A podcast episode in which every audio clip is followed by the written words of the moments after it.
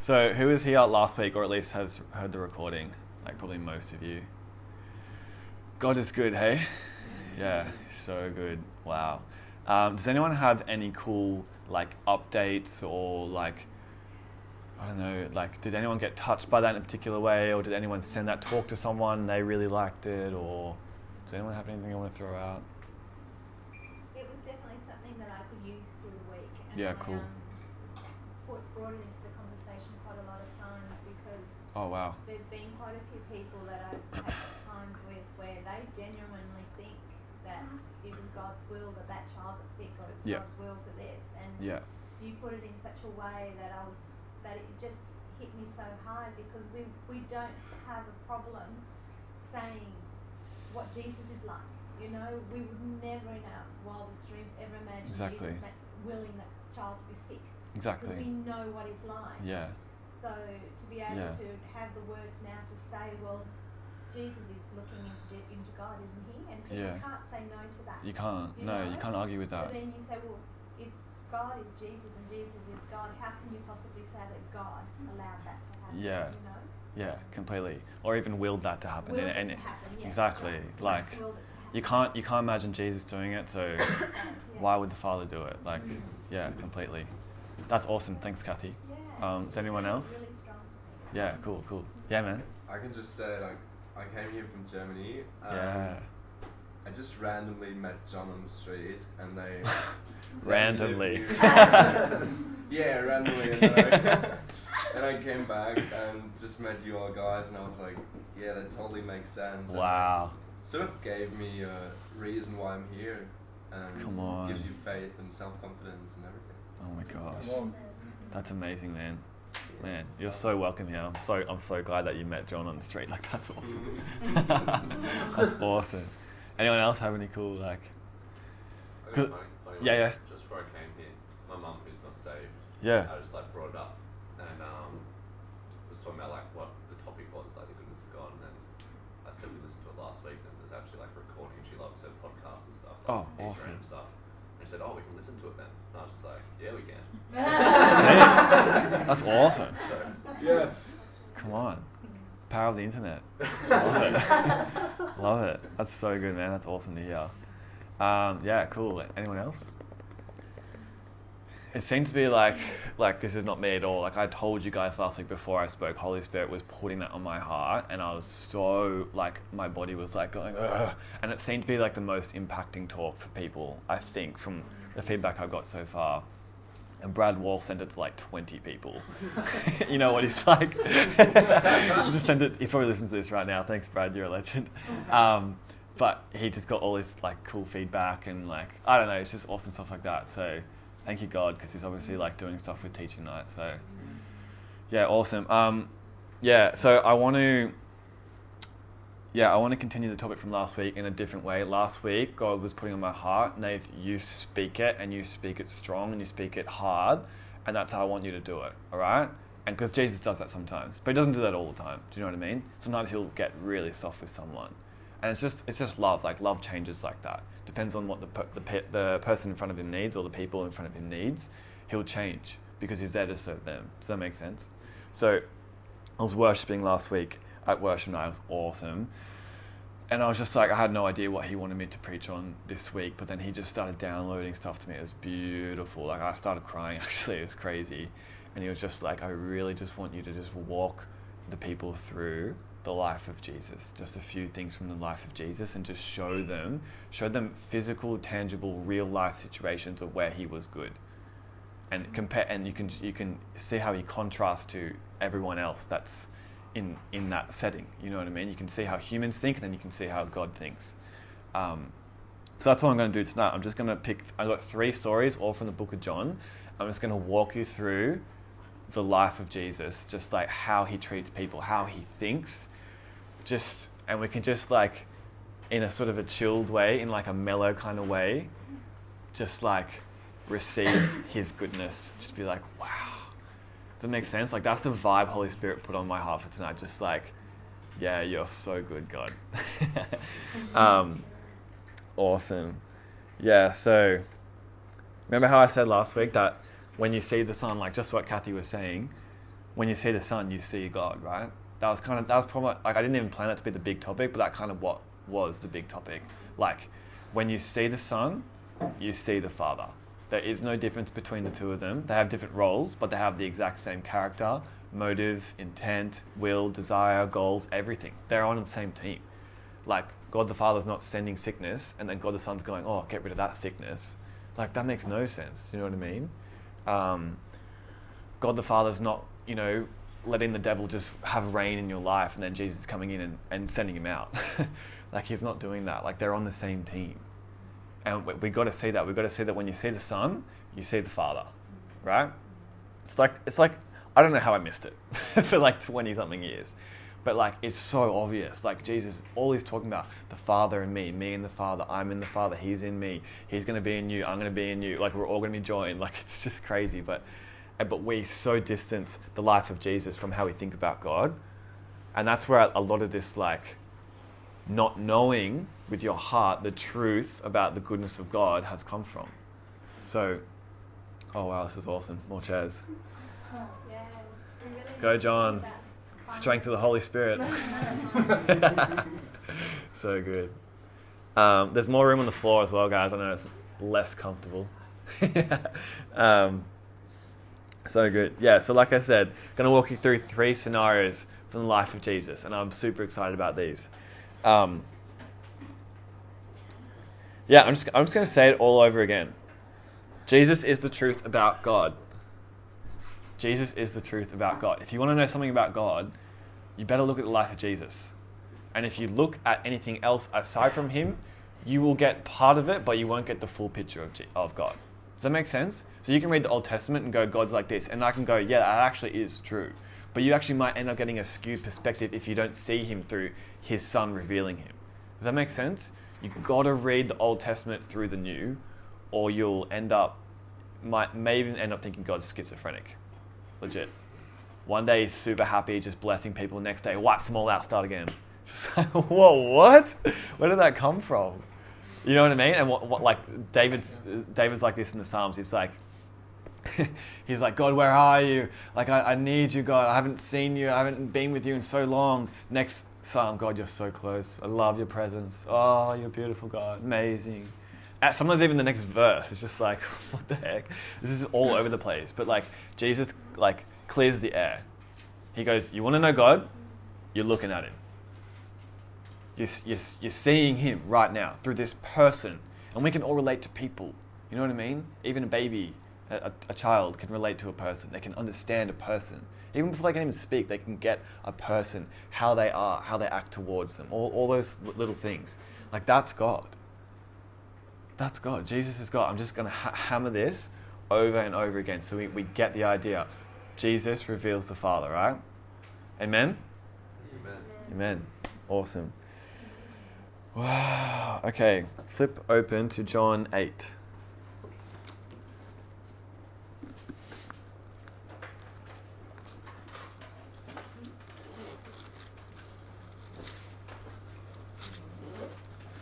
I'm reading ESV if that counts. John 8, verse 1. Um, quick little side note about this passage. Some, some of your Bibles will probably say the earliest manuscripts do not include John 7.53 to John 8.11. Does people's Bibles say that? Yeah. Yeah. Um, this is my personal opinion on that. Um, I don't know if this is supposed to be in this part of the Bible, as in like I 100% with my whole heart believe it's scripture. But some people think it's like should be here, should be there. Someone just place it in John, whatever, all that sort of stuff, right? Okay, there, there's going to be times like that when you're reading the Bible, and the Bible's going to be honest and say the earliest manuscripts don't actually include this story. It's going to be honest and just put it in brackets. Like the end of Mark, you guys know that where it says like lay hands on the sick and they will recover. That's actually that whole section is in brackets. So people are like, is that even scripture? My personal opinion on this, you guys can agree or disagree if you like, is that I personally believe that God kept the scriptures, like the Bible we have today, you don't need to go and do a historical research account to figure out what is and what is not scripture. Because I know some people that actually cross these sections out in their Bible and they go, this is not God, for whatever motive of their heart they're doing that, right? I personally don't believe that. I personally don't think I'm going to get to heaven and, and God's going to go to me, Nath, you should have studied history more because I did not put those verses in there. He's going to go, Did you believe my word? I'm going to go, With my whole heart, I did my best to believe your word. Yeah. Do you know what I mean? That's my personal opinion on that. Yeah. Because at the end of the day, and like that could, you could like quote to me all these studies of history and all this sort of stuff that proves to me it's not supposed to be there and all that. At the end of the day, I'm either going to have to trust you or I'm going to have to trust God, God kept His word. Does that make sense? Yeah.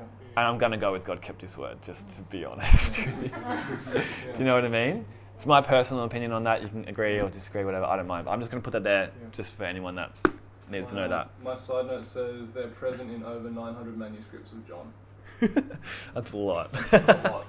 yeah, okay. I think it's the same for Mark as well. I think at the end of Mark, it's like there's like 500 of them for Mark Mark. says that most in mine, most other manuscripts is present. Most. Okay, well, there you go. So I think all the stuff that's in brackets there is actually scripture. That's just a side note. So let's read. John 8, verse 1. Well, actually, 753. They went each to his own house. But Jesus went to the Mount of Olives. Early in the morning, he came again to the temple. All the people came to him, and he sat down and taught them. The scribes and the Pharisees brought a woman who had been caught in adultery. And placing her in the midst, they said to him, Teacher, this woman has been caught in the act of adultery. Now, in the law, Moses commanded us to stone such women. So, what do you say? This they said to test him, that they might have some charge to bring against him. Jesus bent down and wrote with his finger on the ground. And as they continued to ask him, he stood up and said to them, I love this one sentence Let him who is without sin among you be the first to throw a stone at her. And once more, he bent down and wrote on the ground. But when they heard it, they went away one by one, beginning with the older ones, and Jesus was left alone with the woman standing before him. Jesus stood up and said to her, Woman, where are they? Has no one condemned you? She said, No one, Lord. And Jesus said, Neither do I condemn you. Go, and from now on sin no more. I freaking love that story. It's so good. Um, I'll explain why. okay. Now, can you see from the very beginning, the Pharisees do not care about this woman.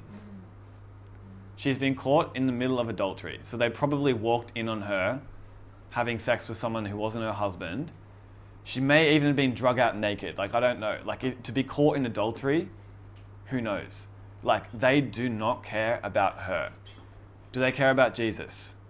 Absolutely not. It says they brought her out to test him so they could have a charge to bring against him, right?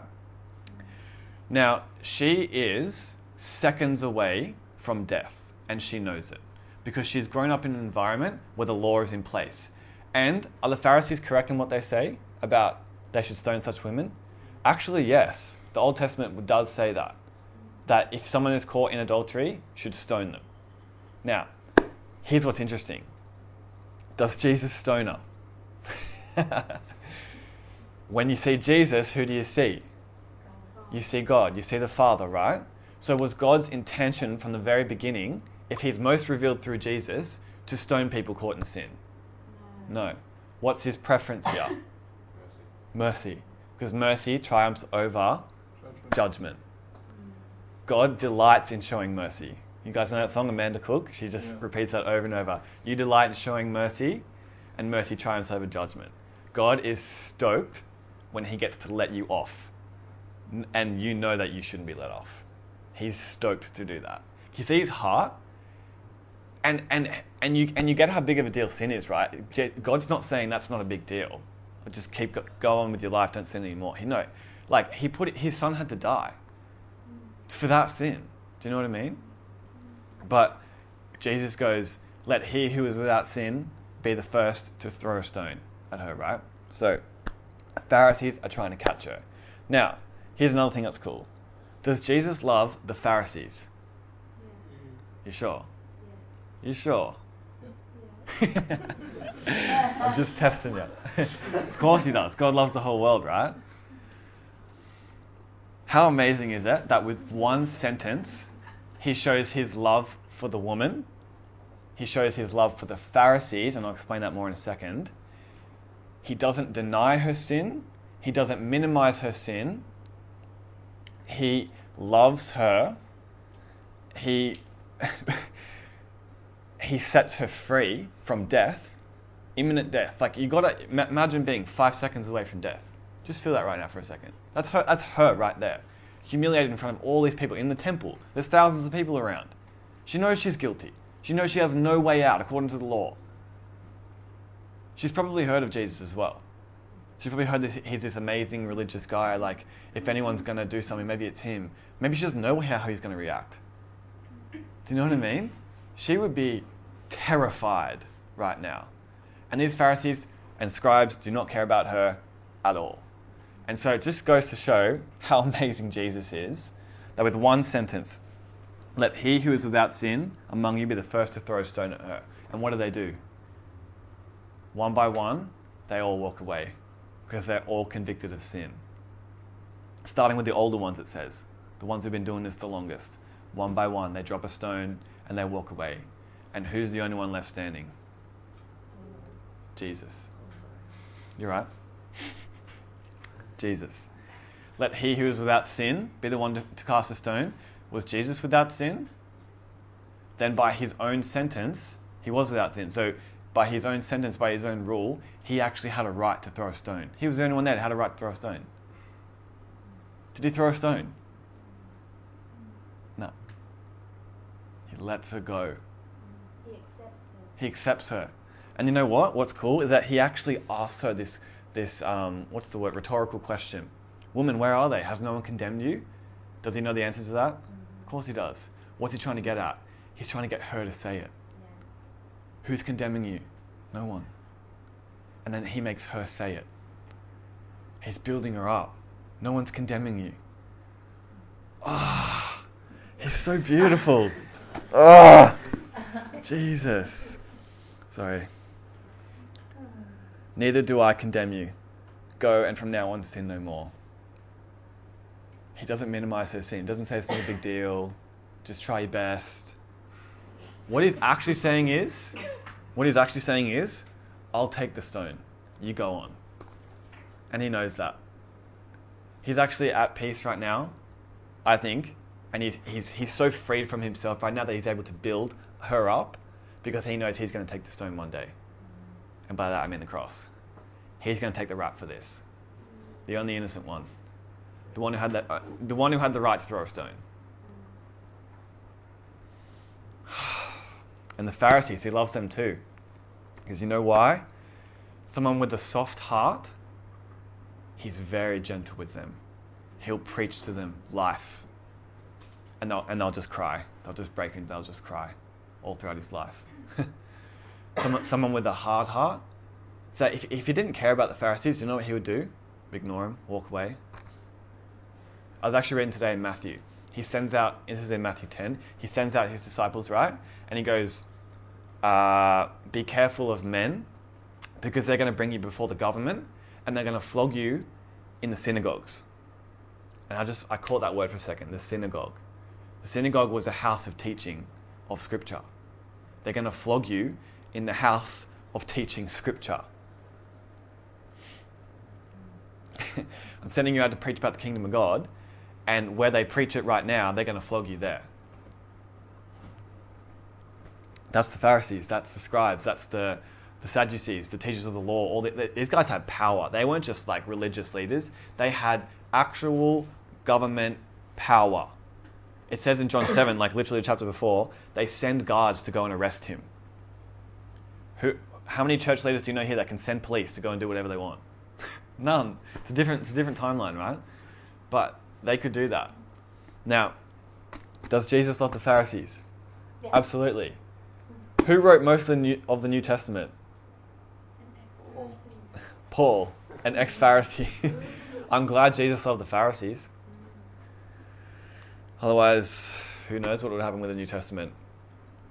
Now, they have hard hearts, right? Like I said, when there's someone with a soft heart and receiving what he's saying, he's very, very gentle with them, especially when they're broken. So you guys got to be like that too. When you see someone who's broken, you don't go after them with a hard, hard line. They don't need that right now. They need to be loved and understood and received and then built up, which is exactly what he does here for this lady who's at the point of death, humiliated beyond anything you can imagine. And he builds her up. Um, but the Pharisees, right? This is what Jesus constantly does. And on the third story I get to tonight, I'm going to show you this to a T.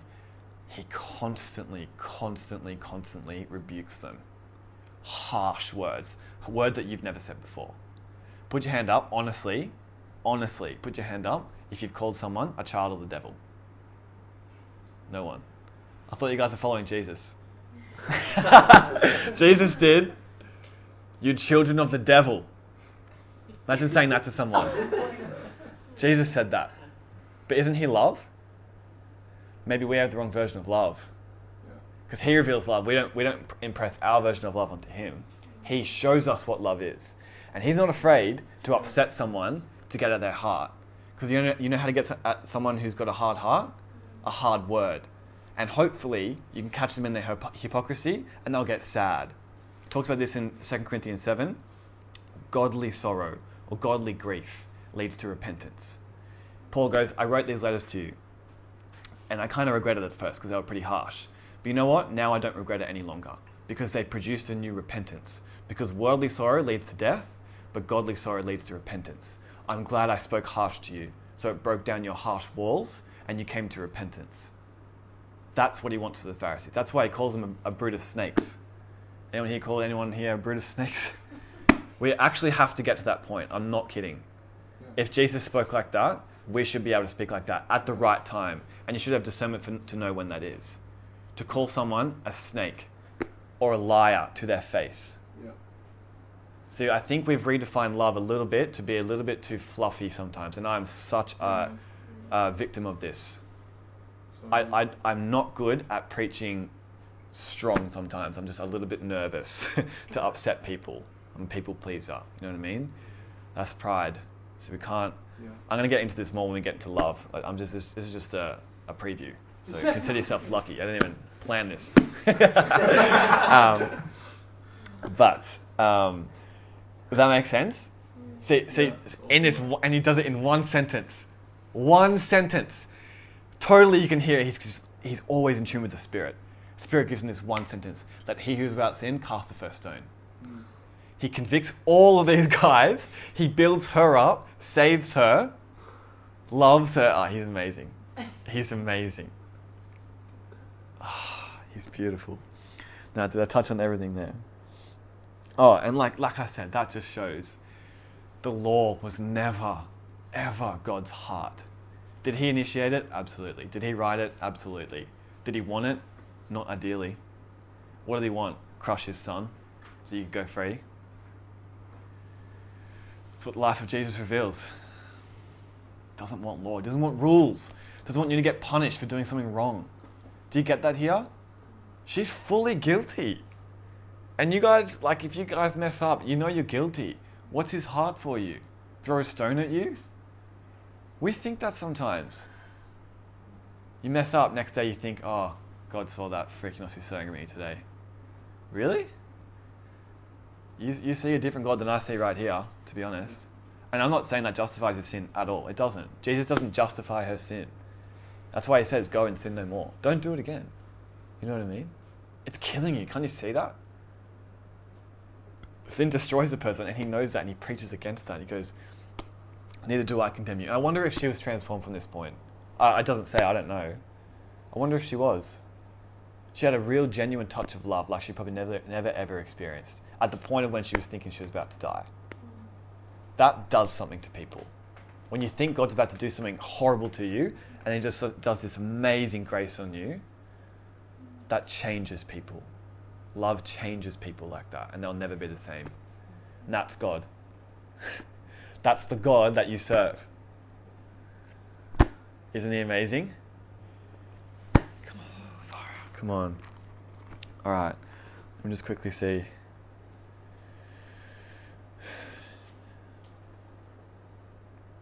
Yeah, that's good. Thank you, Jesus. All right. Flip over to John 20. This is what I was crying about Wednesday. Legit. Starting from verse 19.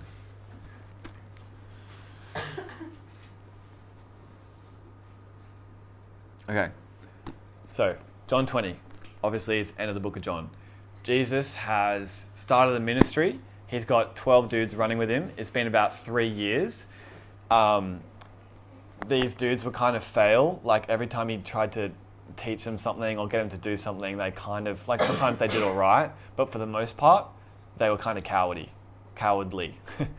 and they like the centurion. You know what I mean? He comes up in one sentence, dominates over, over all them with his faith. Jesus just marvels at him and goes, I can't believe that your faith compared to the entirety of Israel, which includes his disciples. Do you know what I mean? Like they, they weren't the pick of the litter. they were tradies. I'm not kidding. Fishermen. Modern day equivalent would just be a tradie. Jesus goes out, starts a ministry with tradies. Legit. And he goes, On you, master tradie of them all, Peter, I'm going to build my church on you. Really? The loudmouth who got it wrong, and one time you called him Satan? By the way, who here has called anyone Satan? Jesus did. You gotta go on that. Legit. I'm not kidding. I'm not making this up. Um, wow, okay. Where was I? Yeah. Peter. I'm going to build my church on you, Peter. Man, he must see something that we don't in people. He must see that once the Holy Spirit fell on him, like it did on Peter, that he would be this unstoppable machine, that his shadow was healing people, which is exactly what happened. His shadow was healing people. Imagine me just walking past and you just get healed. That was Peter. Jesus saw that when he called him from the boat three years, three years earlier.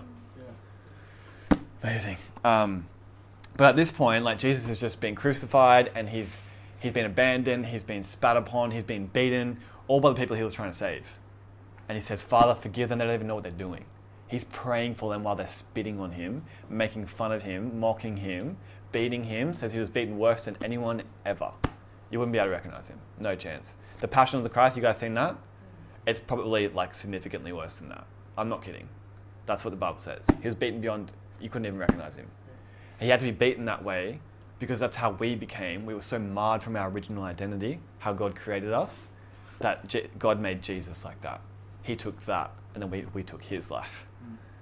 Wow, that's next week. I'm going to get into the gospel next week. So good. Um, yeah, so he's like, he's done nothing but love people, preach the kingdom, preach good news, call people to repentance, call, call them to follow him. Done nothing but love people, not giving them what they want but what they need, right? Healing people, healing all afflictions, all diseases, then sending out others to do the exact same, driving out demons wherever he went, preaching good news to people, right? And what's the kind of response he gets? Just complete and utter rejection. Like speared and thrown on a cross. Completely abandoned by all his friends.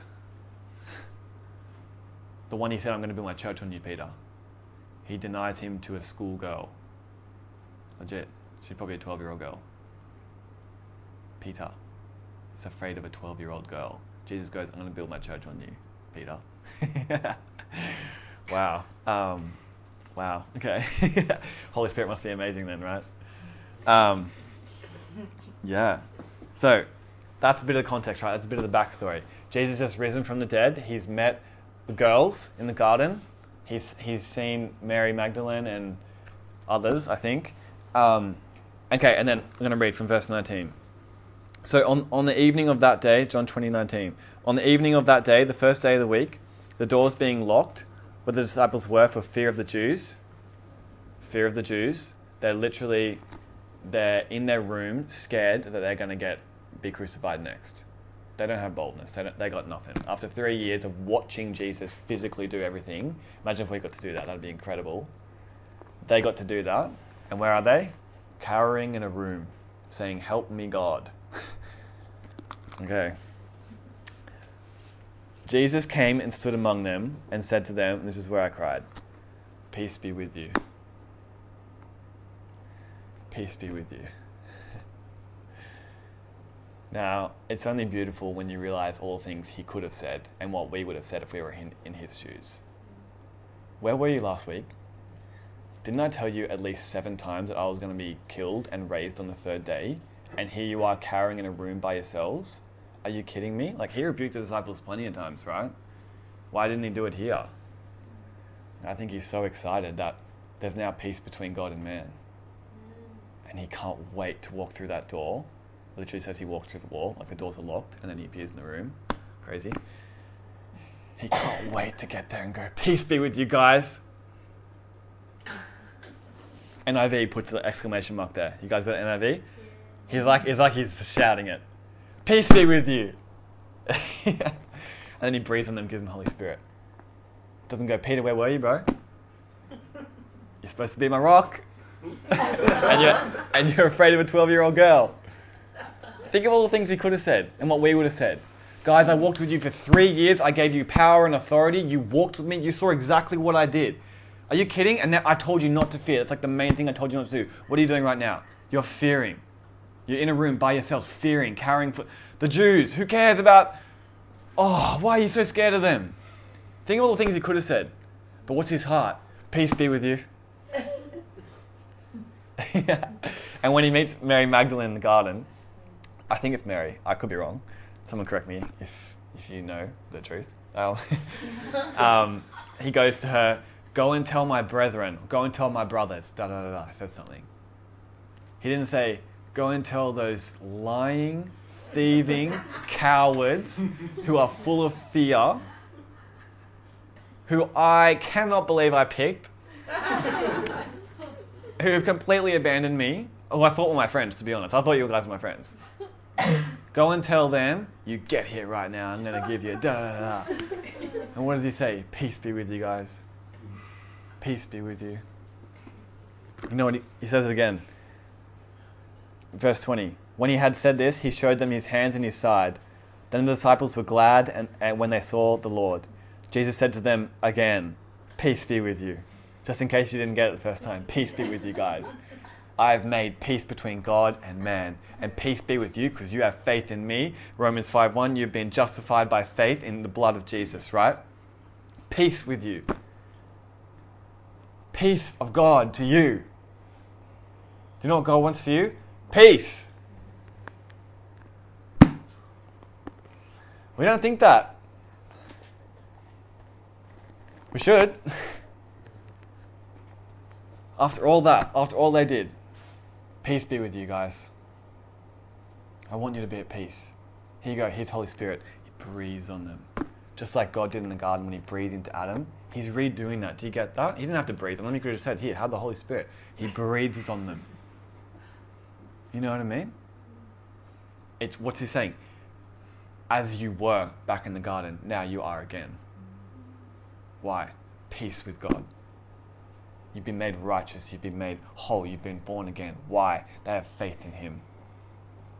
Were they bold and courageous? No, not yet. They hadn't been clothed with power. They're going to get there. See, if you debriefed Jesus' ministry after the cross, you would have been like, what an absolute fail. Every single person there abandoned you. Even your closest 12 abandoned you. You achieved nothing. In fact, you're dead.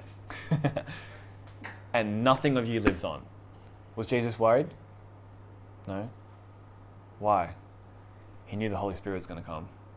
He goes, I can't send him until I'm gone, till I am glorified and lifted up. Then I can send him. Did he have faith in his disciples, or did he have faith in the encounter they were about to receive and knowing the effect that will produce because they had faith? See what I mean? See, when it looks like it's the worst, it's usually the best in the kingdom.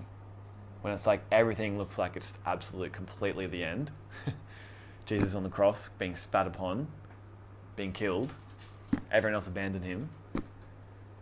God's like, yeah, this is good. It's my plan. Far out. So good. And he even says in verse 26, a fair bit down again, peace be with you. Just in case you didn't get it third time. Peace be with you. What does God want for you? Say it. Peace. Peace. So good. Um, and then I'm not going to read this part, but the next chapter is really cool as well. You know, he goes back to the beach where he first met this bunch of tradies, and they're fishing again. And once again, he tells him uh, Peter to cast the net over the right hand side, and he'll pull up. And they end up pulling out 153 fish, right? They, they and they go, oh, it's Jesus, and they come in from the from in from the water. Do you know what Jesus got for them there? He's made breakfast. He makes a fire. He's cooking some fish. He's like, guys, come sit down with me.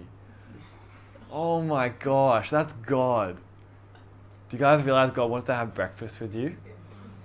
No one thinks about that, do they? it's just got this fire waiting for them. Come on, guys, come sit down. Let's have breakfast together.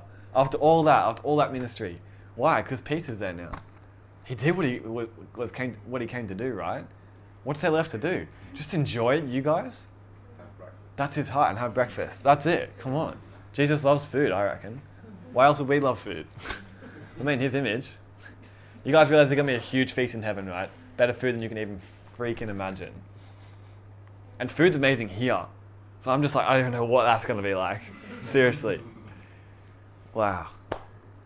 And then the next little bit, right? Yeah, ver- verse 12 of 21. Come and have breakfast, he says. I don't know, I just feel like saying, You're, you're a sweetheart, Jesus. I don't know, he's so sweet at this point, you know? Other times he calls people snakes and stuff, but here he's like, No, let's just, let's just have breakfast together. oh, he's cute. um, um, and the next little section, right, from 15 onwards. Okay, so Peter has denied Jesus three times. You guys know that story, right? Do you think? Do you think Peter knows that Jesus knows that? Of course. do you think Peter knows that Jesus knows that Peter knows that? Sorry that, if that's confusing. Yeah. And what does he say? Bro, where were you? Are you serious? Three times? Are you kidding me? You were my number one dude. Wow, you fully let me down, man. Pathetic. I'm gonna go build my rock on John now because you just completely let it slip. Did you say that? What about when we feel guilty? Do we think do we think he talks to us like that when when we're feeling guilty? Like when you know when you know you've done something wrong. Does is God just like sitting up in heaven? Are you serious? You've been a Christian for how long? 15 years? Wow. I actually gave you a sermon on this topic last week. And then you still messed up. Are you kidding me? We think he talks like that. Do you know who that is? The enemy. Guilt, shame, condemnation. Guilt, shame, condemnation. But there is no condemnation in Jesus, right? Does Jesus model that here? Absolutely. I'm going to show you. He goes, verse 15 Simon, son of John, this is chapter 21, by the way. Simon, son of John, do you love me more than these? He said to him, Yes, Lord. You know that, that I, you know that I love you. And he goes, Feed my lambs. He said to him a second time, Simon, son of John, do you love me? He said to him, Lord, yes, Lord, you know that I love you. He said to him, Tend my sheep.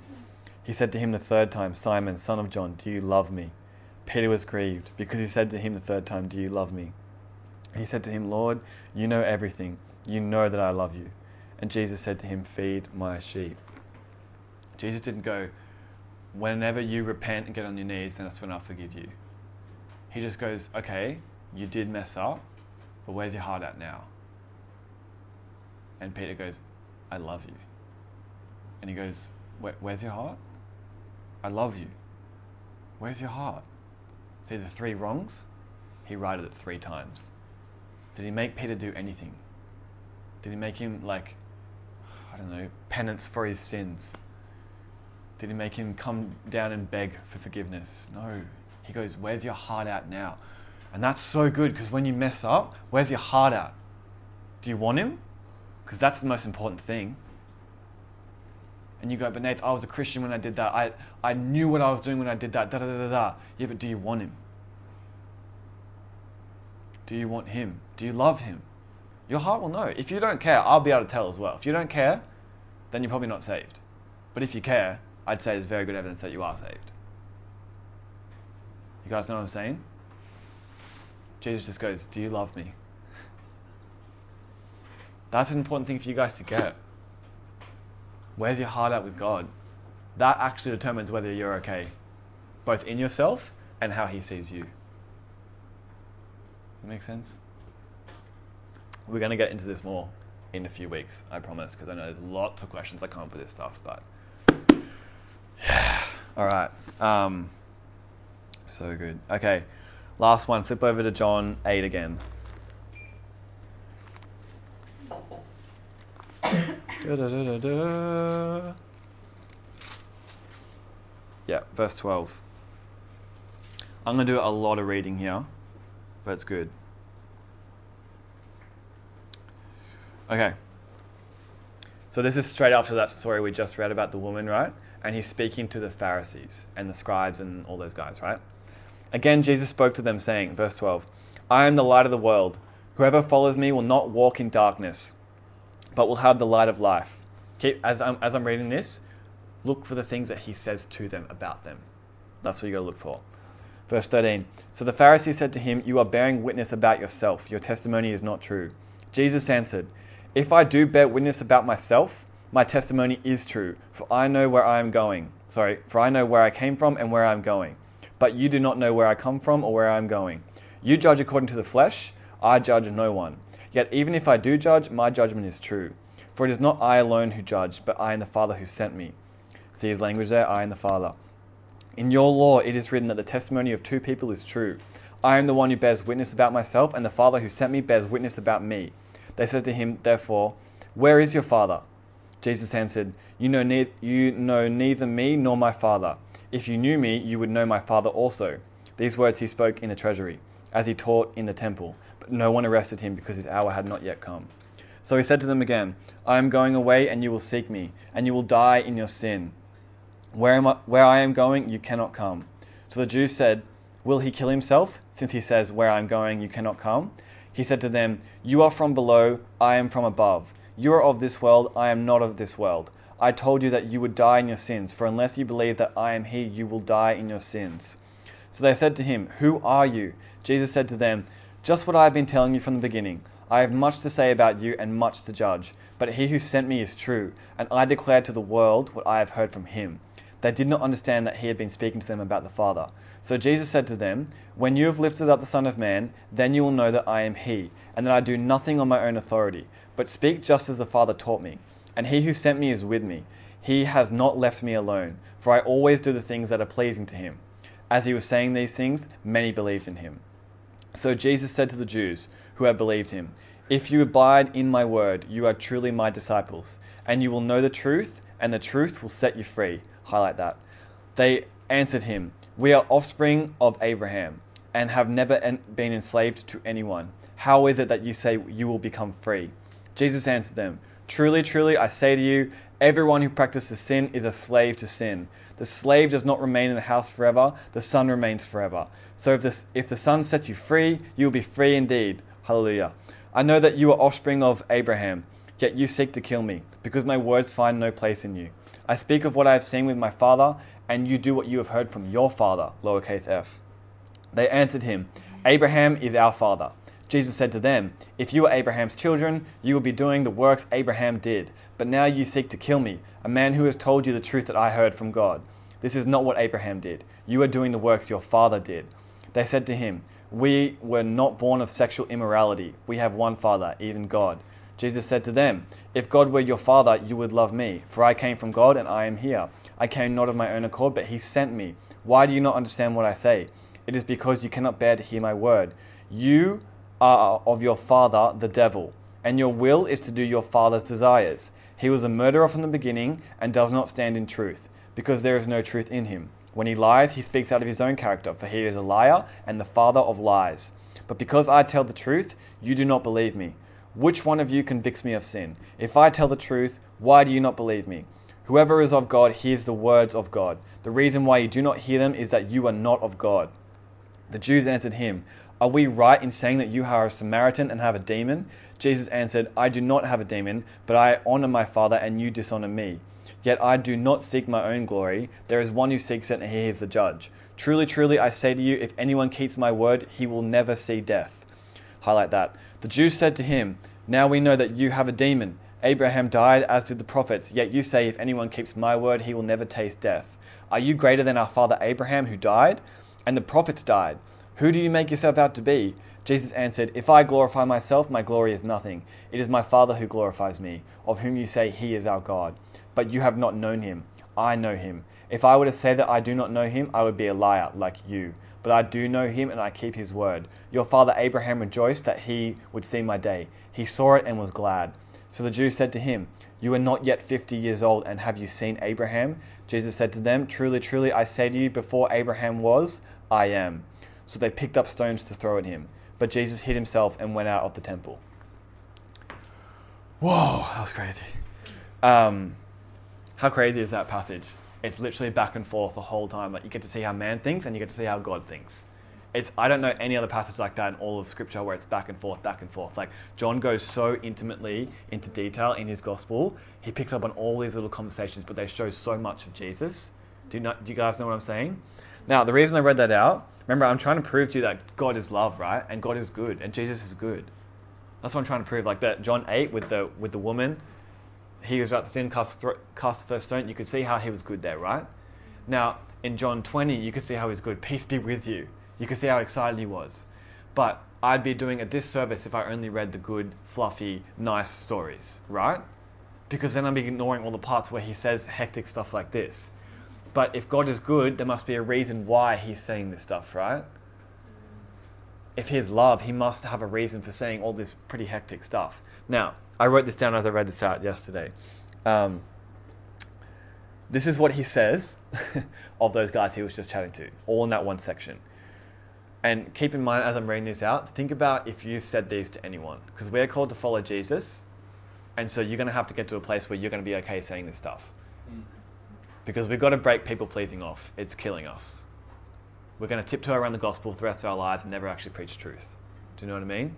I'm not saying be harsh to everyone. That's another trap you can fall into. I'm saying have both, like Jesus did. Be soft to those who need soft, and be harsh to those who need harsh. You got parents, you guys know what I'm talking about, right? There's a there's a time when you need to be harsh with the children. There's no way around it. If you're soft with them, it's actually not going to work. It's actually going to make them go the other way. Do you know what I mean? You're going to cater to their every whim, and that you're not going to train them to grow up into an adult. You know what I mean? Sometimes you need a harsh, hard word to your heart. It's the only way that you can actually break down your hard heart. Do you know what I mean? Jesus goes, if you have ears to hear, then like let him hear. You know what I mean? Someone who, who whoever has ears to hear, let him hear. The only reason you can not have ears to hear is if you have a hard heart. You'll hear everything I'm saying and you'll pick up only on the negative things. You'll find all the Bible verses why what I'm saying is wrong.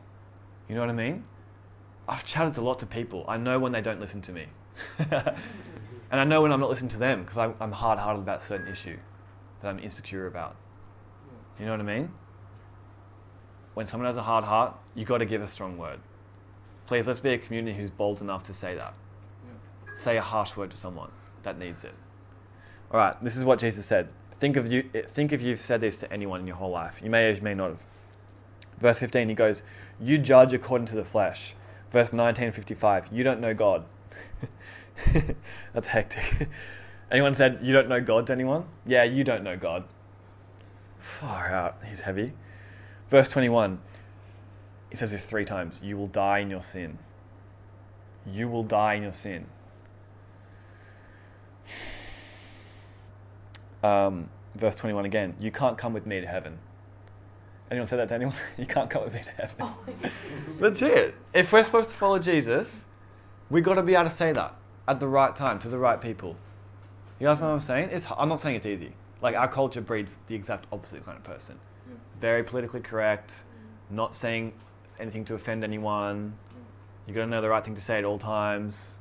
If you make anyone upset, oh, it's up, it's all over. Someone's offended. Someone's someone's lost the plot. Like Jesus would have been oh my goodness, he would have offended so many people if he was in our day. He'd be on like the news, he'd be people writing articles around him. I cannot believe what this guy, he thinks this, he believes this, da da da da da. Of course he would be. So they did back then. So they're not doing that about you, you're not following Jesus in that regard. Like Jesus told me this a few months ago. He was like, Nath, you, you don't have the harshness that I have. When was the last time you went into a temple and flipped over all the money coins? I mean, all that money coins, the, the tables. You know what I mean? I was like, and he, and he goes, when, when was the last time you, you made a whip? and then drove people out of a house. I did that. I was just like, oh my gosh, I'm so far from Jesus right now. I've never even considered whipping so- someone. Sorry, he wasn't probably whipping someone, he's probably just whipping the air. Don't- I'm not saying he's hurting people. What I'm saying is, he's being hectic. He's being full on, like, I cannot believe you're doing this. You know what I'm saying? He, he didn't say he found a whip. That's the funniest thing. It says he, he made a whip. So he sat on the ground, drawing things together. He's like, oh, I just- I just-" and then he gets up and he's like, "What? Get out of here!" That's that's God. And that and he's good. Remember? Remember that he's good. So what he did there must have been a really good thing. Mm. Injustice, destroy. sorry, destroying injustice. It's a really good thing. There's a part of God's character that's not just all fluffy, airy, whatever. You got to be strong sometimes. You got to just say it how it is. Awesome. I'll keep reading. Um, verse 34, he goes, You're a slave. 38, 41, fo- uh, 44, You're a son of the devil. That one's the most hectic of them all. You're a son of the devil. 44 and 55, You're murderers and liars. Man. He either needs to learn some manners or he's onto something here, right? Because you don't say this in society. If you say this, you're gonna get killed. So no wonder he got killed, right? Anyway. And then again, verse 47 you are not of God. Now, I've kind of already spoken about this, so I won't go too into depth of it, but that is love. Like, you, you got to see Jesus, God is love, right? We don't define love, He defines love by His life lived through Jesus. So when you see anything that He does, I promise you that's love. Don't, don't bring your own agenda of what love is because society will lead you to a different definition. It always does. It does not know Him. It can't, it can't know what love is because it doesn't know Him, and He is love. Does that make sense? Jesus is love. So there's a place for you to get to to say this stuff. Seriously, I'm growing in. it. I've not, I've not called anyone a son of the devil yet. I plan on it though. Legit. I'm following Jesus. I don't care what anyone thinks. I, I love them too much to see them perish without knowing about Jesus. You know what I mean? When you, when you love someone that much, it really doesn't matter like what you have to say. You know what I mean?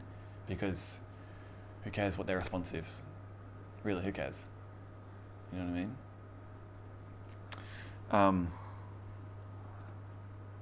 he's so good. He's so he's so loving and so good. He genuinely has given up his social status. He does not care at all what people think of him. He could care less what the news says about him. Let's just say someone here gets like super famous one day and there's like a, a hectic like news story on them.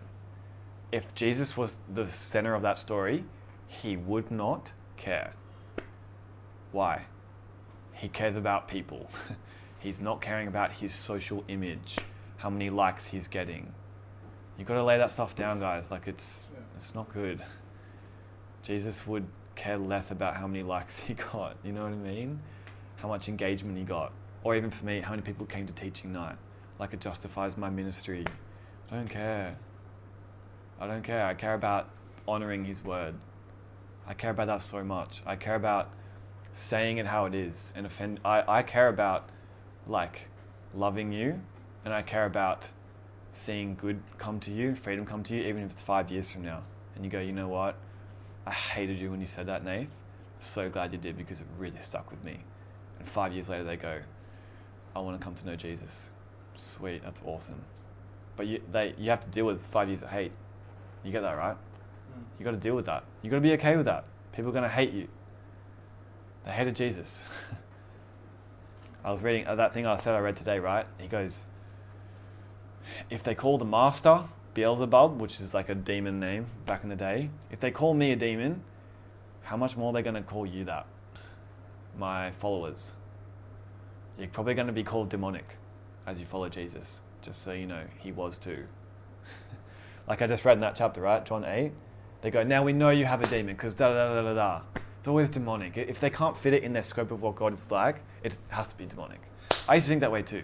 When I thought like people just like frothing on Jesus and like going after healing, I was like, oh, it's probably just demonic. Got to rebuke them. I did. hundred percent thought that. because I couldn't deal with my own insecurity about like those sort of topics. I didn't know about healing. I didn't know about um, the goodness of God like I like He's shown me now. You know what I mean? See how good He is that He doesn't care. He's so good. He, he's so good that He'll tell you what you need to hear, regardless of your reaction to Him. He's not up there being like, oh, Ellie's really upset with me today because I said this one thing to her, and like, I, I died on the cross for her. Doesn't she even know that? And, like, I just want to hang out with her, but now she's being really mean to me and just not talking to me anymore. oh my gosh, God is not like that. God, God will say something harsh to you if you need it, but if you don't need it, He'll say something really soft to you. It's, it's about He's about you. He's about your heart. Mm. He wants what's good for you. He wants to build you up. Sometimes it's a harsh word to cut you down, so you get sad and repent, change the way change the way that you think, and then He can build you back up again. Sometimes it's an encouraging word. You know what I mean? See, see how his harshness is actually a goodness? Just like a parent's like a, a parent's harshness when you're growing up, right? When you're getting smacked when you're a three year old, you have zero scope for what is going on right now. All you know is that for some reason this person is normally nice to me has turned against me. I I hate them. I'm no longer their friend. I am da da da da. You know what I mean? They have zero scope for what God's doing. Uh, sorry, the parent's doing. But in the same way about God, right? If He molds you through discipline, which we need sometimes, you know what I mean? We should have a, big, a, bit, a bigger scope for that. That He knows the bigger picture. And He's so good that He's not going to be offended when you're upset with Him. He's so good that when you swear at Him and you say horrible things to Him, He's not hurt. He's hurt because He wants more for you, but He's not hurt because He's like, oh, that really cut my heart. Don't you know that I'm God? You know what I mean? So he's so about love that he cares more about where you're at. You know what I mean? Like Todd White and Dan stuff, Dan Mohler and stuff like. They, they say this stuff and I love it. It's hectic when you start thinking about it. But that they go, if I ever walked in on my wife with another man, I promise you I would be more sad about what the state of her heart than what she's done to me. Now that's a place of power.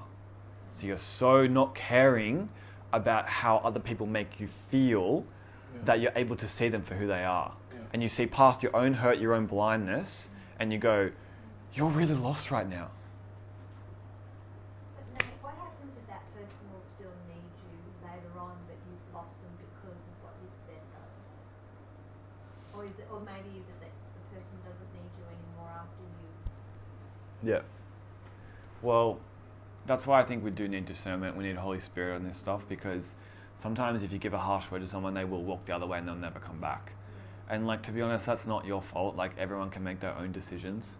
Like the prodigal son never had to come back, right? But the father waits out there for him to come back. You know what I mean? It's about discernment. It's about going, no, you, you know what? You know this is wrong. You know you should be living for Jesus. You're actually putting up with that sin when you know you should stop it. And I'm going to give you a harsh word right now because you need it. And I don't care if it makes you cry. Like my brother was hanging out with a, a friend a few weeks ago and they were like sort of confessing stuff, just sexual stuff and whatever. And he goes, You're not saved. Legit. To their face. And they were bawling because they were cut to the heart. They were like, No, like, I, I still believe in Jesus. I still da da da da. No. because if you did, you wouldn't be doing this stuff and then making excuses for it you would at the very least be upset that you keep on doing it and it's an accident or not an accident but you don't know how to get out of it see, see how it's the heart there you know what i mean I'm, I'm like i was super like encouraged by that because he had the boldness to lose a friendship potentially to save a soul do you know what i mean Yeah. And if- Potentially. If, it's done in the right way and there's a lot of prayer behind it, you don't actually lose the friendship. Absolutely. That's the that's the dream situation where you actually can, through Holy Spirit, because He brings conviction, cut them to the heart. That's what it says in Acts uh, two, right? When Peter preaches, three thousand people get saved, right? But before that, they go, they were cut to the heart, and they and they yelled out, "What do we do?" Like I imagine they were probably crying because they realized that they killed the Son of God, the worst thing you could ever do as a human. you know what I mean? They realized that they did that, and they were cut to the heart. So that's where you went, That's where you want to get a, a hard-hearted person to a place of, oh, such a. God must hate me. And like they might be thinking wrong things, but at the very least, they're now softened to be mm. led in the right direction. Because you cannot lead a hard-hearted person in the right. It's impossible. I, that's that's what happened to me. I was hard-hearted towards people in my life that were manifesting God in amazing ways. Hard-hearted towards them. I couldn't hear what they were saying. They would say stuff to me, and I'd be like, "Yeah, but this, but blah blah blah blah." Just make up all these excuses. Then I had my own hard stuff come into my life, and I, like I've told you guys before, and I felt like I kind of lost my relationship with God. And you know what that did? It was a bad thing, but it softened me because I, I, I pulled my walls down. I was like, you know what? I just need God, man. And when you get to that point, it's just like, I just need God. Oh, it's such a powerful place to be. You know what I mean? Because He can finally move on your heart. That sadness is a really good place to be. You know what I mean? So can you see? Can you see Jesus' goodness in this in this harshness, His harsh goodness? Can you see how Him, like you got you guys go read. If you want to read His absolute harshest places, go read Ma- Matthew twenty three. It's the seven woes. It's called. Woe to you, scribes and Pharisees. He basically calls them hypocrites for an entire chapter almost. It's a public it's a public sermon as well. He's not he's not talking to them. He's preaching it to other people. He goes, Be wary of the Pharisees and the scribes. When was the last time I did that? If I'm going to teach like Jesus, I have to be able to do that. Call someone out. Call a group of people out in love that they will be caught in their own hypocrisy and people wouldn't be led astray by them. There's a godly place to do that. Otherwise, Jesus wouldn't have modeled it. You guys know what I'm saying? Awesome. Um, so, 845. That's cool. Oh, yeah, this is actually a proverb that I found to back up what I'm saying. Um, actually, yeah, probably highlight this. I'll write this one down. Proverbs 27, 5 to 6. It's really good. They're all good, but this one's just particularly good. Proverbs 27, 5 to 6. Better is an open rebuke than hidden love. Better is an open rebuke than hidden love. Wounds from a friend can be trusted, but an enemy multiplies kisses. Now, better is a rebuke than hidden love. Let's say you see someone doing something wrong and you go, oh, that shouldn't be, but you're too scared to say something. I'd say, I'd say that's what it's talking about. That's the hidden love. Better is for you to just openly go out, risk your own social agenda and your social status and whatever people think of you, risk losing all your friends, risk being ostracized and shut out of a community, risk all of that to go, that's not cool, man. Jesus, da da da da. Better is that than you keeping it in your heart. Way better. Like Brad Brad Keys is an incredible example of this. Hit the guy wants to be rebuked. He can't wait for the next rebuke because all he wants is Jesus. You know what he's like, Ellie? He's just like. Uh, there's been a couple times where I actually like. I think maybe once or twice where I was actually like, bro, I think. Da, da, da, and I actually kind of pulled him up on something. Like I was still a little bit like, oh, please don't hate me. but he was like, bro, thank you so much. Oh my gosh, yeah, yeah, Jesus. And I was like, that was the easiest thing ever. And like, not everyone's going to react like Brad. Like, he seriously just wants Jesus so much that he'll just, he goes searching for rebukes. He just wants to know what he's doing wrong. You know what I mean? Um, but yeah, like, it's, it's good. You know what I mean? It's good, good to rebuke in the right heart for the sake of the other person. Don't be led by any other motive. You know what I mean? Try and prove a point or try and make yourself feel better. I don't know, whatever. Um, and then the next part wounds from a friend can be trusted, but an enemy multiplies kisses. So, wounds, like when a friend wounds you, like in love, going, bro, you know what? That was totally uncool what you said, to be honest. Like, that was really out of line. I reckon you really offended her, and like, she's super upset. Like, to be honest, you better go and apologize. Like, that, that's kind of, that's something our friend would say. Whereas an enemy just goes, no, I think what you said was alright, man. Like, she'll think about it. She'll be alright. Just, see? An enemy kisses, right? Just says, no, it's alright, it's fine, it's good. Like, don't worry about it. A friend's willing to go, no, I'll risk the friendship for your sake. I'll risk what you think of me for your sake. That's what God's like. Wow. Um, now, I was going to.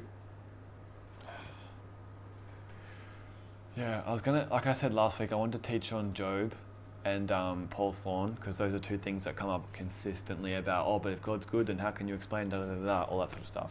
Um, but I was also going to put out there does anyone have questions about anything I've said so far? About, well, if God's good, how come he did this and how come he did that? Like, just lay it out. Just, Anything?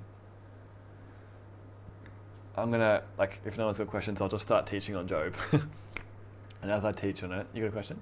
I don't, I don't really know how to put it, but like yeah, man. you said, if you sin, um, it's not about where you were then, but where you are now. Yeah, totally. So does that mean the only thing you really have to do is accept that you sinned, but you don't forget about it, you just accept it? Yeah, totally. Like you don't you don't justify that you did it. You don't make excuses for it. You don't say, "Oh, but I was thinking this back then." You go, "You know what? I shouldn't have done that." And you change. Like repentance means change the way you think. Like the Greek word metanoia. Have a change of mind. It's not get down on your knees and go, "God, please, please, please, please, please." It's change how you're thinking. You know, you know what? That wasn't cool. That I, I, I shouldn't have done that. That's what God wants. He wants repentance. He wants actual life change, not you doing a method of, "Oh, please forgive me." Am I forgiven? Yes, thank you. You know what I mean? So take the lessons of it. Sorry. Take the lessons of it. Like, Um, well, I mean, like you said before about it's more about where you're at now. I think that gives evidence the fact that you, your heart has been made pure because you you actually heard about it. You're actually sad about it. The most important thing is that you get sad about your sin. I reckon. Go, you know what? That sucks. I shouldn't have shouldn't have done that. And that proves that you have changed the way that you think. That you are repentant. That you are forgiven. And you are made righteous. And you are holy. And you are blameless. You know what I mean? Like, is it? Be honest with yourself. yeah, totally. But I, I'm going to get more into this, especially next week and the next few weeks after that. Um, Ben's going to share his testimony as well in a few weeks, which I'm super excited about because like it's a big topic for you. Um, but yeah, does that make sense? Like, I don't want to go too into depth right this right now because it's totally like, makes sense. yeah, sweet, awesome. That's the thing about Peter, right? He was like, got, like, do you love me, Peter? And he was like, yeah, I do. I genuinely do. It's like, well, I think we're sweet then, right? If, if he didn't, if he was like, no, I, I don't, like, I, I don't care about sin, I'm just going to walk my own life. It's like, well, you're not repentant then. You know what I mean? But yeah, does that make sense? I know there's all these questions coming about this stuff, but I promise we'll get more into that as we keep going. Um, yeah, anyone else have questions? Does anyone wonder about Job and stuff? I, I do. I still do. I'm about to teach it and I still wonder about it. Anyone wonder about Paul's thorn? What, what, what the deal was with that? yeah? Is that, is that is it, should I even teach on this or should I not? Yeah. Like, Yeah. you sure? That's what people bring up all the time. Yeah, true. I just want to know if that's what everyone. Does everyone does everyone know about that? Like, does everyone, does everyone know about Job? Like the story of Job and all that? No, When you don't know about that. That's right. They will soon when they talk about this stuff because Yeah. people go, but what about Job? Yeah. What about Job? Yeah. Hmm. Seems like we define the whole Bible through Job sometimes. It's like, well, God did this in Job, so therefore he must be da da da. It's like, okay, there's a lot more to it than that. But, all right. Um, no more questions. No more nothing. Sweet. Um, all right. Flip open to Job one then. Job's in the Old Testament, in the wisdom section. The wisdom section is Job, Proverbs, Psalms, Ecclesiastes, all the wisdom literature. Job what? Job chapter 1.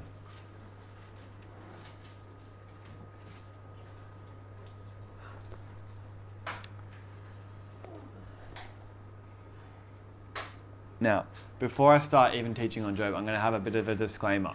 I don't know everything about this book. I have not studied it in depth. I cannot explain every single verse to you. I think I do know the whole thing. And do you know, I mean, sorry, the, not, I think I do know the general gist, is what I should have said. I think the overall theme of it. I can't explain everything. I haven't studied it. Like, it's, it's a big book. It's got a lot of stuff in there, right? I don't know everything of it, but I do know the general gist of it. And do you know how I know it? Take a guess. Take a stab. Yeah, but go again. Huh? You read it. Again, yes, it's true, but But you did read it. I did. But of course. Anyone? When someone asks me a question, what do I usually go to? Life of Jesus. Life of Jesus. So do we define God through the life of Job, or do we find God through the life of Jesus? Life of Jesus. Jesus. life of Jesus, right? So I know what God is like. I, it's already established. The Son's come. Like He's there. He's spoken. It's done. It's over. The book's written. No more books. you know what I mean? It's done. So when you go back and you read Job, you don't go, I'm just going to read it from the very beginning to see what happens and then redefine my picture of God. No, you already know what uh, God looks like through Jesus, right? So, all right, let's just read with me. Um, this is a crazy book, by the way. It's crazy. Um, Job chapter 1, verse 1.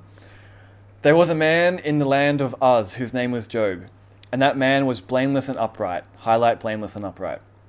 One who feared God and turned away from evil. There were born to him seven sons and three daughters. He possessed 7,000 sheep, 3,000 camels, 500 yoke of oxen, and 500 female donkeys. He's rich, and very many servants. So this man was the greatest of all the people of the East. His sons used to go and hold a feast in the house of each one on his day, and they would send and invite their three sisters to eat and drink with them. And when the days of the feast had run their course, Job would send and consecrate them. He would, and he would rise early in the morning and offer burnt offerings, according to the number of them all. For Job said, It may be that my children have sinned and cursed God in their hearts. Thus Job did continually. Now there was a day when the sons of God came to present themselves before the Lord and Satan. I don't know what that means. Also came, uh, and Satan also came among them. Uh, the Lord said to Satan, From where have you come? Satan answered the Lord, and maybe highlight this as well, from going to and fro on the earth and walking up and down on it.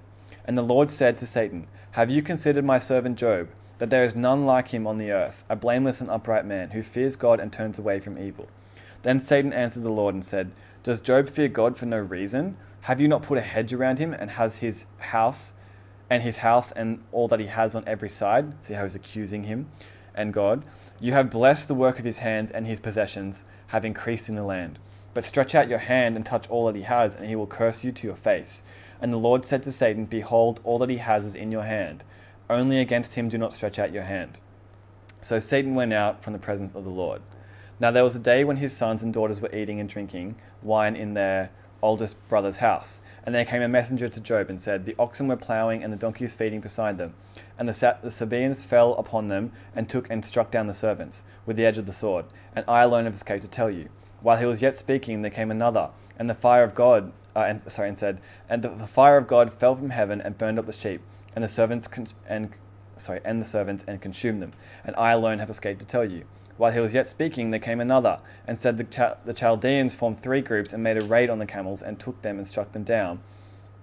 So I struck down the servants with the edge of the sword, and I alone have escaped to tell you. While he was yet speaking, there came another, and said, most hectic of them all, Your sons and daughters were eating and drinking in wine in their oldest brother's house, and behold, a great wind came across the wilderness, struck the four corners of the house, and it fell upon the young people, and they are dead. And I alone have escaped to tell you. Then Job rose and tore his robe and shaved his head and fell on the ground and worshipped. And he said, naked I, naked I came from my mother's womb, and naked shall I return. The Lord gave, and the Lord has taken away. Blessed be the name of the Lord. In all this, Job did not, char- did not sin or charge God with wrong. Now you can see why there's questions about this book, right? Because what it seems like is happening from the very beginning is that Satan comes up to God and God goes, Hey, Satan, where have you come from? And he goes, I've been roaming the whole earth. And he goes, Cool, have you considered my servant Job?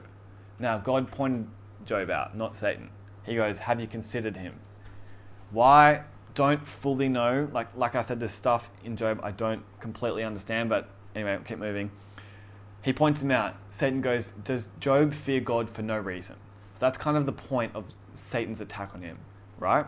He's trying to prove that he doesn't actually love you, God. He loves what you've done for him. He loves the stuff that you've given him, the family he's got. Why wouldn't he love you? Like, it's, it'd be crazy not to. You've given him so much stuff. But as soon as you stretch out your hand, God, and take it all away, he's going to curse you to his face, right? To your face. And then the Lord goes, Behold, all of it is in your hands.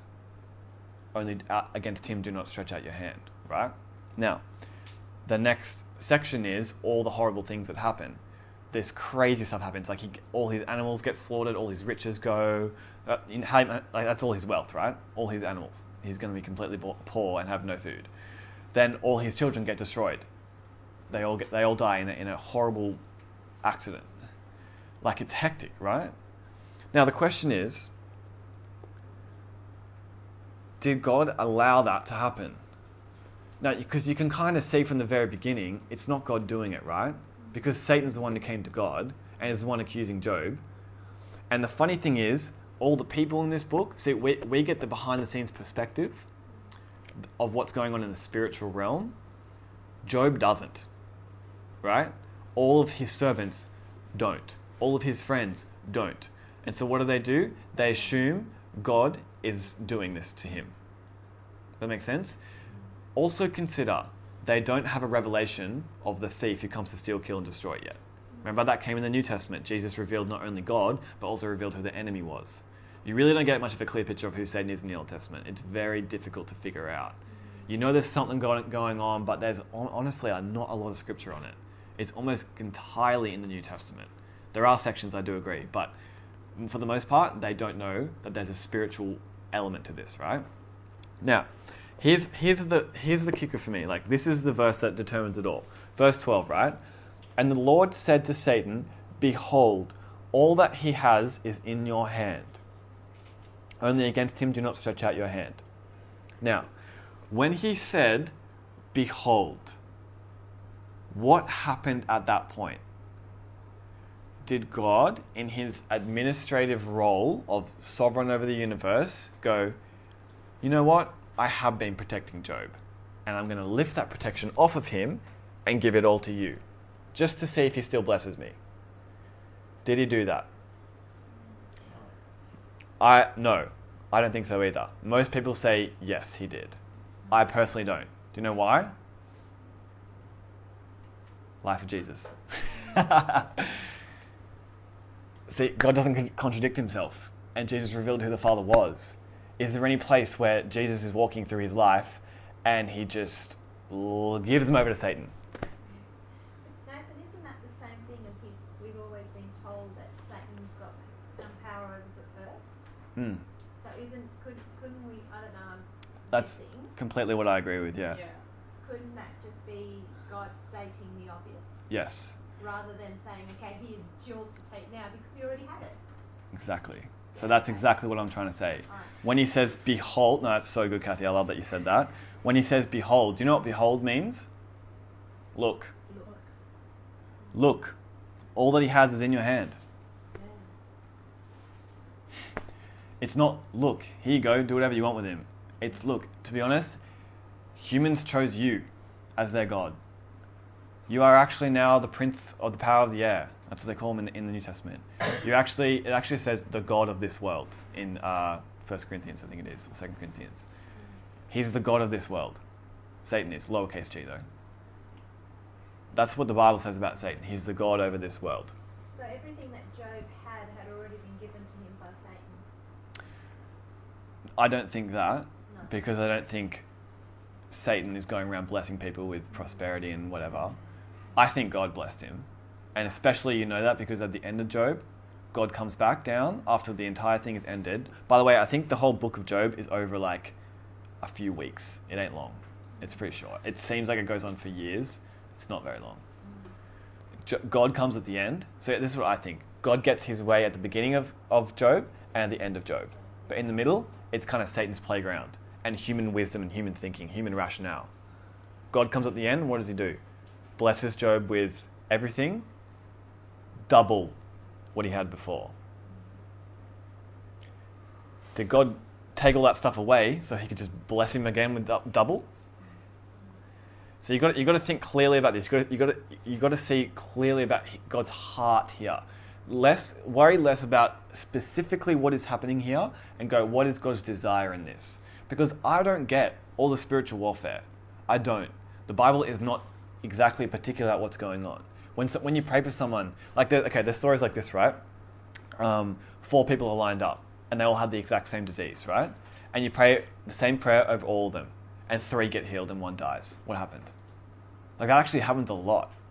And you know what? I don't have a single clue what the answer is. And I'm learning to care a lot less about that because I just need to trust God and trust that there's stuff going on that I have no idea about. And Job is part of that for me because there's stuff going on in the spiritual realm that I have zero clue about. But what I do know is who God is. Why?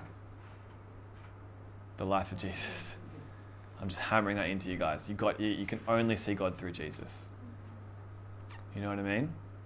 Now, look at this.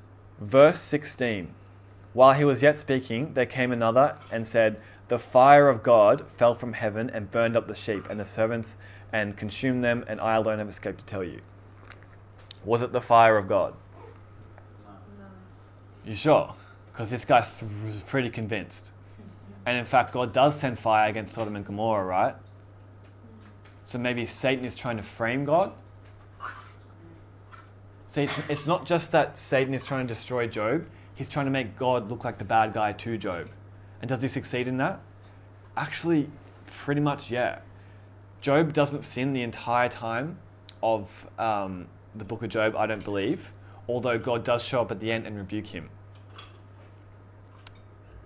Yeah, that's just my personal opinion. I don't think he's actually going, God is evil, but what I think Job thinks is, God has brought this on me. And you know what his friends do? They go, You must have hidden sin in your life. That's what they all think. There's no way God would bring this upon you because they, they don't have even a clue about who Satan is. They don't even have a, a, a, a range for it. All they know is God is real. That's all they know. So all their answers come out of their own human wisdom. And God shows up at the end, rebukes Job, rebukes his three friends, and says, basically just challenges Job. He's like, okay, if you want to talk to me like that, let's talk. Where were you when I created the world? And he says all these hectic things, challenging Job. And then at the end, blesses him with double. Yeah. Do you think a bit where he like um, demands for God to reveal himself and explain himself, would you consider that sin or not really? Uh, no, I don't think so. Okay. Yeah. Me, me, uh, me personally, I don't think so. I don't, I don't think he had evil intent in his heart. Yeah. Like if he was like, explain yourself to me, you pathetic da da da da, I'd be like, yeah, that's horrible. But if he was like, God, I just want to know, like what happened, and you know what? He never knows. God never Yeah. doesn't tell him. God doesn't say, you know what? It was Satan, and God full on basically takes the rap. he doesn't care what anyone thinks about him, in terms of like he's not offended. Do you know what I mean? Of course, he thinks what he cares what you think about him, but do you know what I mean? Yeah. Um, the other thing I was, I, I just always think when I read this yeah. is like God just so easily, oh, not even God, but Satan. So like the whole book's focus is Job, Yeah. but the first thing that you read in the whole book is that he has all these offspring, and they just get killed. It's, and that's it's the most hectic part. It's like, don't touch Job, and I'm just like, Dad's so loving, and then it's just like Satan just kills everyone. Yeah. Like, Yeah. It's just- that's, just, that's the stuff I don't understand. like, yeah. I don't get it. I don't get the spiritual warfare. I don't get what's going on in the spiritual realm, but all I know is God is love. Yeah. Because Jesus, that's all I know. You know what I mean? I just keep my life, like I said to you guys last week, I keep my life so simple.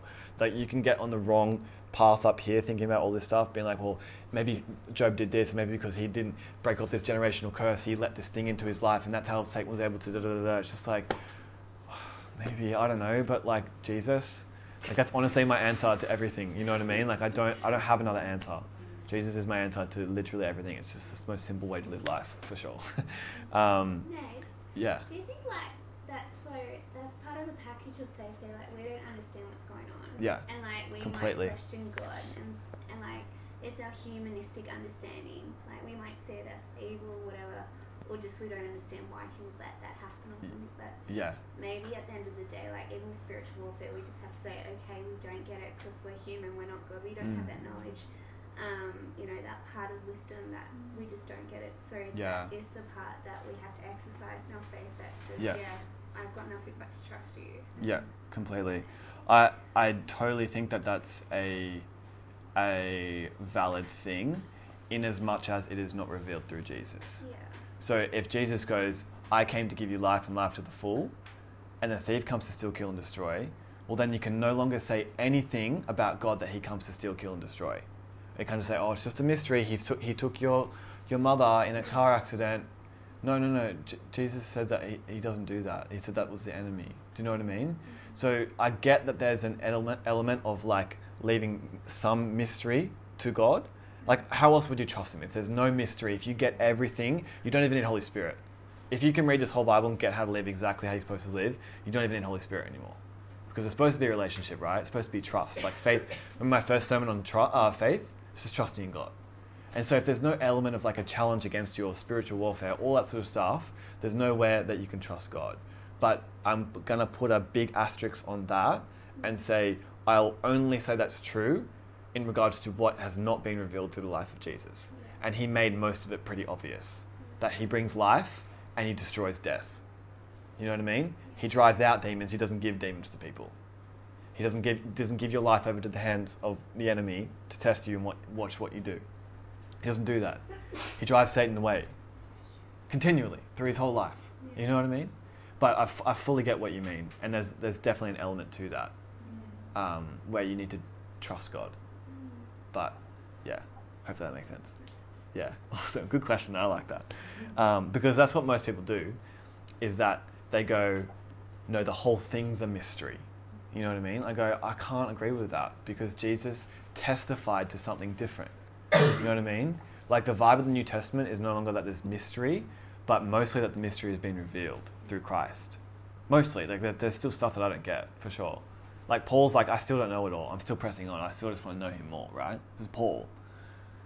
But for the most part, life of Jesus. Does that make sense? I know it's getting late, guys. Um, anyone have any questions? More questions? Have we established yet that we believe that God allows mothers to die in car accidents, etc., etc.? Yeah. So what what I taught on last week is that I absolutely do not believe in that at all. You don't. No. Yeah, and I Does that make him less sovereign then?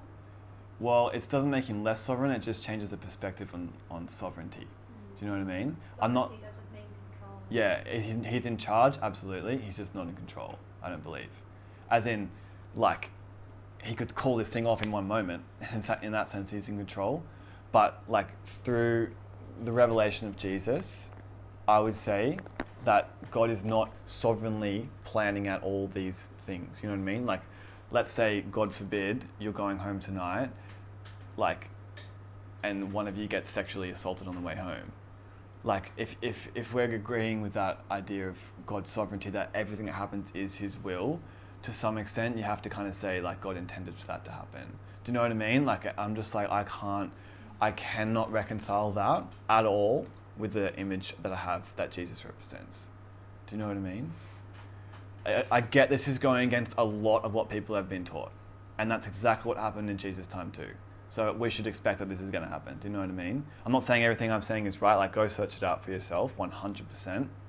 And I used to believe exactly what you're saying for many, many years and defended it myself. But I realized the, the thought pattern caused death in me and it drove me away from God, not to Him.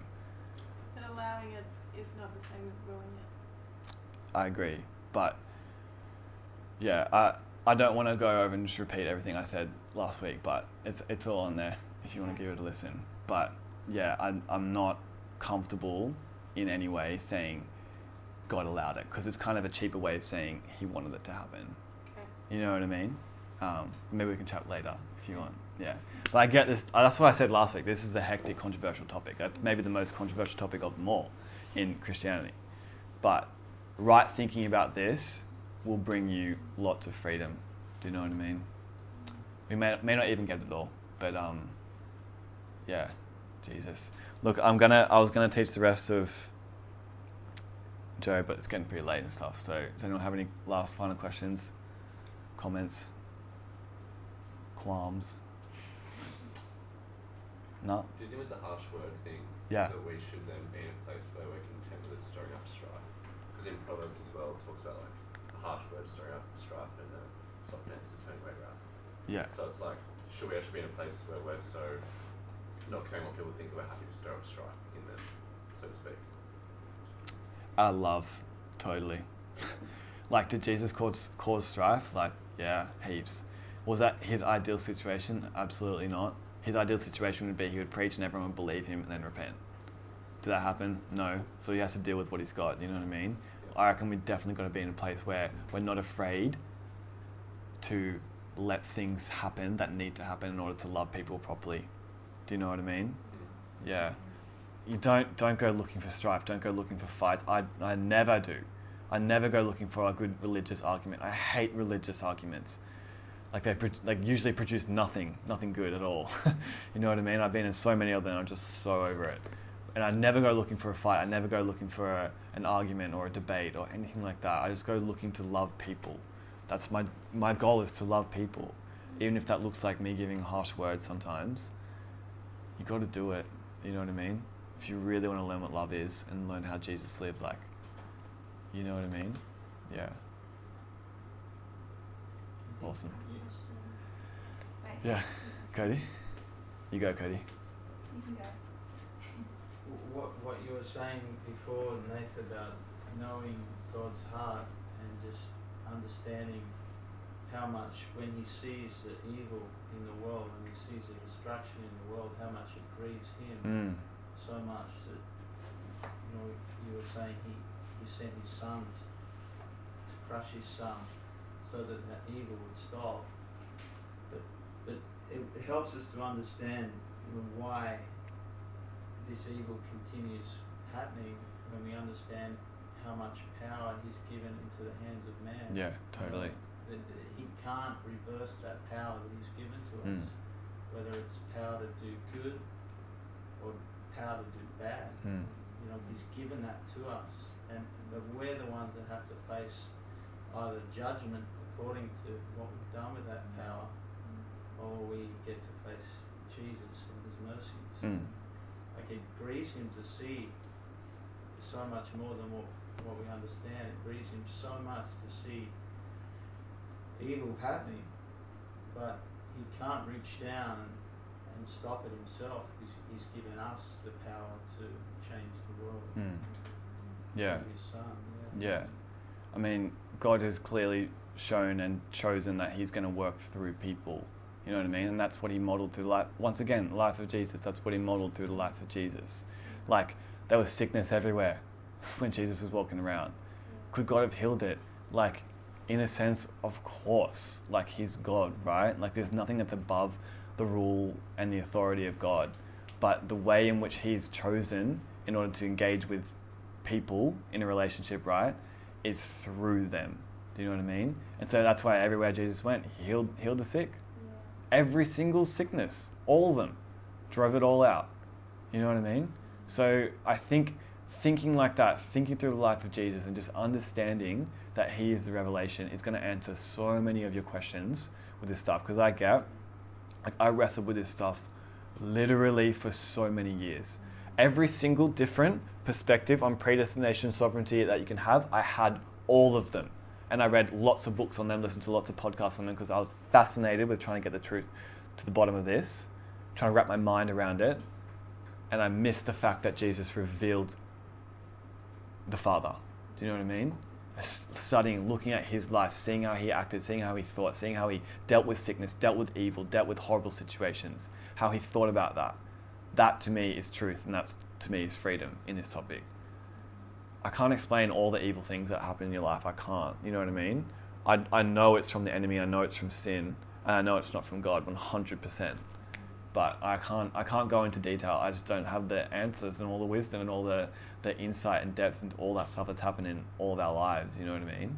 But what I do know is 100% God is good. God is good. No, does it have um, anything to do with the fact that we have to choose for ourselves the right passage that we want to take? Mm. And in and in being able to choose that direction, there are those who choose the wrong direction. And I don't know. One of the things that I think for myself sometimes, and I hope you can correct me if I'm mistaken, but I just have this feeling like whenever something happens to someone that, you know, I just think, oh, why did that have to happen? I just constantly go back to the fault of man. You know, why did that woman get cancer? Because man created an industry that created chemicals that caused something to happen in the Yeah. human body that was never meant to happen. You Yeah. Know? Or why did that child have to die in that car accident? Because the other person driving was drinking and not caring for Yeah. people, you know, not caring for humankind. And Yeah. so one of the things that I constantly bring myself back because again I was questioning all this as well. Of course, we all do. And it's all connected to connected to the decision man makes because of the fall of Adam. Mm. You know, all the all this corruption that happens, all this thing that goes wrong. It's it's a man that doesn't doesn't love God that created that to happen. I think that's true for lots of situations, but even some situations it doesn't fully explain it because, like, you guys know about like like cot death and stuff like that, like where babies just they just go they just die. Yeah, yeah. Like yeah, SIDS whatever whatever it's called. But that's just man not discovering what caused that baby to die. You know, that's Yeah, just science but- hasn't reached it there yet. You still can't say that there was no actual reason why that child died, but we just Sure. man just doesn't know yet. Yeah, sure. You know, it's just Yeah, I think for me it's just like I just like I said I keep it simple and keep it in the life of Jesus. The thief comes to steal, kill, and destroy. Mm. Like get your eyes off God as the one who took this from you and took that from you, and get him on the real enemy, the real snake in the grass, who bites you and then gets you to blame God for it. What an absolutely incredible tactic for destroying your relationship with God. Look at what he did to Job. Actually, while I have it here, we sing uh, this is oh this gets me because we sing this in songs and it just oh, i just can't handle it um, verse 21 chapter 1 and he said naked i came from my mother's womb and naked shall i return the lord gave and the lord has taken away blessed be the name of the lord okay you know what's good there job's integrity. Did he blame god? No. And that was exactly the right thing to do. Like job is incredible but he has a wrong thinking about god. He can't he doesn't know that there's a thief that comes to steal kill and destroy. And he goes blessed be that uh, the lord's given the lord has taken away. Blessed be the name of the lord. Is that scripture or is that his thinking? It's his thinking. it's his thinking because you actually know from chapter 1 that satan was the one that launched the attack against him but he goes he doesn't know about satan he has no clue and he never finds out do you know what i mean he goes, and, and that's why his friends spend literally 40 chapters with different arguments about what's going on here. It says they sit with him for seven days, no one says a word because they, they look at his suffering, they go, This is incredible, right? And they spend 40 chapters trying to figure it out. And all of them get it wrong. So this one guy at the end gets it like pretty close, and then God comes in after that, which is awesome. But just because Job says it, does that make it scripture? Does that make it true? Like, like it's like I said in verse 16, the fire I saw the fire of God fall from heaven, right? Was it the fire of God? Like you you know it's not because you that was already revealed in that it was Satan, right? God's not the one launching the attack. it was Satan trying to frame God from the very beginning. Something happens to you. What's our first thought just from last week, right? Why did God? Why did God? How funny is that? Even oh, I've even heard this as an example. God damn it. That's built into our language. What does it mean? God's a dammer. It's built into your way of thinking. Something, something bad went wrong. God damn it. God, God's damning me. It's built into the language of how we think from the very, very early age. You know what I mean? You have to work to fight against that. To go, no, Jesus revealed the Father. Jesus is good. he drove out Satan. He didn't unleash him for more destruction. You guys know what I'm saying? and then we sing that in church, and I, I just, there's, there's a truth to it. Like, Lord gives and Lord takes away. Like, there's times where God will, I don't know, bring prosperity to your business or withhold prosperity to you. I do personally believe that. I don't think you, you just pray to God and He just goes, bless prosperity everywhere. You know what I mean? I don't think that's Him. You know what I mean? Like, he, I think He wants to grow up people into the image of Christ, and He'll use every means necessary to get you there, right? But in terms of the Lord has given my family and now the Lord has slaughtered them, blessed be the name of the Lord. Amazing integrity, horrible thinking. You guys know what I'm saying? Can you see how that destroys relationships with God? Completely. And Job's trying his best to hold on here, but he's so miserable. Another way Yeah. uh, that I read that is he's just acknowledging the sovereignty of God. Yeah, So he doesn't understand it. yeah, And he only knows God, he doesn't know Satan. So who else can it be? So Yeah. he's just acknowledging he, ta- he gives and then he takes. So blessed be his name, regardless. In that case, if he is doing that, then I, I, I agree with I'm him. not saying God is doing it, Sure. but in, in Job's mind, that's all he can. Yeah, that, that's all he knows. Yeah. And so that's all he can say. So he's just acknowledging God's. Yeah, Yeah. completely. But in terms of saying God is the one who blew that wind and the house fell down on my children and now they're gone, like, No, no, no. I know, exactly. So that's what I'm saying. It's not God. you know what I mean? It's the thief who comes to steal, kill, and destroy. Like, he's the God of this world. Like, it even says later on, right? My people are destroyed by lack of knowledge. Right? My people are destroyed by lack of knowledge. If God's the one in sovereign, complete control, why would He write stuff like that? Why would He write? Because you have lack, because you lack knowledge, you are being destroyed. Why would He write the power of life and death is on the tongue, if everything is in God's sovereign will and control? Why did He put power of life and death in your tongue then? You see what I mean? Like, see, you have a lot more play and say in this than you think, and the devil would make you think that you don't. The devil would make you think that he controls everything, and how it is is how it is. Deal with it. Praise, raise your hands anyway and praise him, but you'll never be able to draw close because you can't trust him, because he might slaughter your family that you prayed for for ten years in any moment. See what I mean? See how once this stuff gets unraveled, you're just like, you know what? Yeah, yeah, frick. Satan, what have you like? You know what I mean? He, I'm just so I just hate lies because just keep people in in slavery up here. They never get to draw near to Him and go, "You are good, God. You've always been good. In Him is light and no darkness at all. No darkness at all." How many of you know slaughtering ten children is darkness, but it says, "In Him is light and no darkness at all." Chloe, you have a question? Um, Yeah. I'll ask later. Yeah, sure. Okay. Um, any final questions? I feel like God was telling me as I was preparing this, He was like, when it gets to Job, it's going to get a bit hectic. And I was like, okay, I'll do my best. and it did get a bit hectic. But um, yeah, thank you, Jesus. Thank you guys for coming. Praise God. Jesus is amazing. Bless you all. Favor of God on all of you. Peace. Jesus' name. Have amazing weeks. Love you all. We've got five minutes to chat before we. Yeah, five minutes? I don't know. Ten, fifteen. 15. hey, you guys have any luck finding a house yet? Or still searching? Having a good time looking. Oh no, haven't been having a good time. We've been I think given nothing better lot. to do on my Saturdays yeah, that's it, isn't it? There's so lots good. potential there. which is good. Cool.